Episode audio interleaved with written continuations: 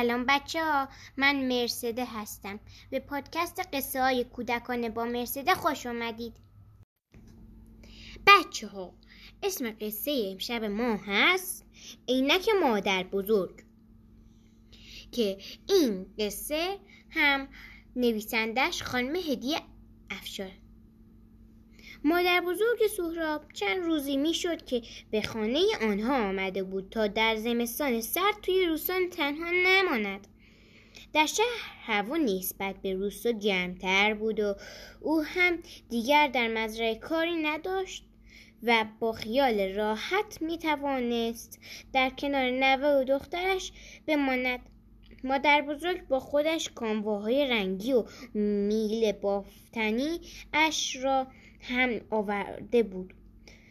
آنها را به سهراب نشان داد و گفت مادر جان هر رنگی را که می‌خواهی انتخاب کن تا برایت کلاه و شال گردن ببافم.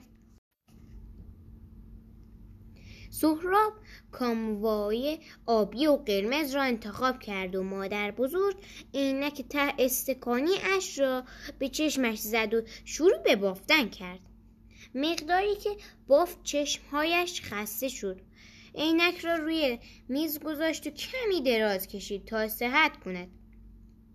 خیلی زود صدای خورپف مادر بزرگ بلند شد و سهراب را به آنجا کشاند. چشم سهراب به عینک مادر بزرگ افتاد. با خوشحالی به سمتش رفت و آن را به چشمهایش زد.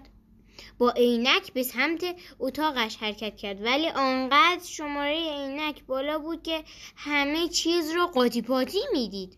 انگار روی هوا حرکت می‌کرد. سهراب به سراغ کیفش رفت تا برنامه فردای مدرسه اش را آماده کند.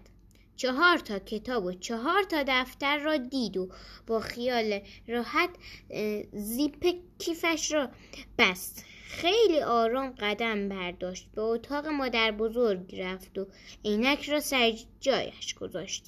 بعد از خوردن شام سهراب به اتاقش رفت و خوابید. صبح که شد او با صدای مادرش بیدار بیدار و صبحانه خورد و به سمت مدرسه به راه افتاد. زنگ اول ریاضی داشتند. سهراب کیفش را باز کرد که کتاب و دفتر ریاضی اش را بیرون بیاورد. اما دو تا دو دفتر و دو کتاب بیشتر توی کیفش نبود.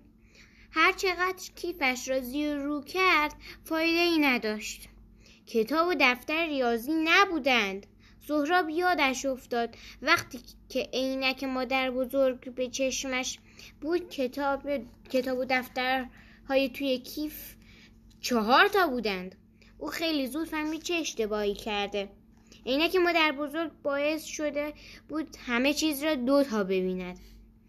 کتاب و دفتر ریاضی را نیاورده بود. خب تقصیر خودش بود. نباید عینک را به چشمش می‌زد.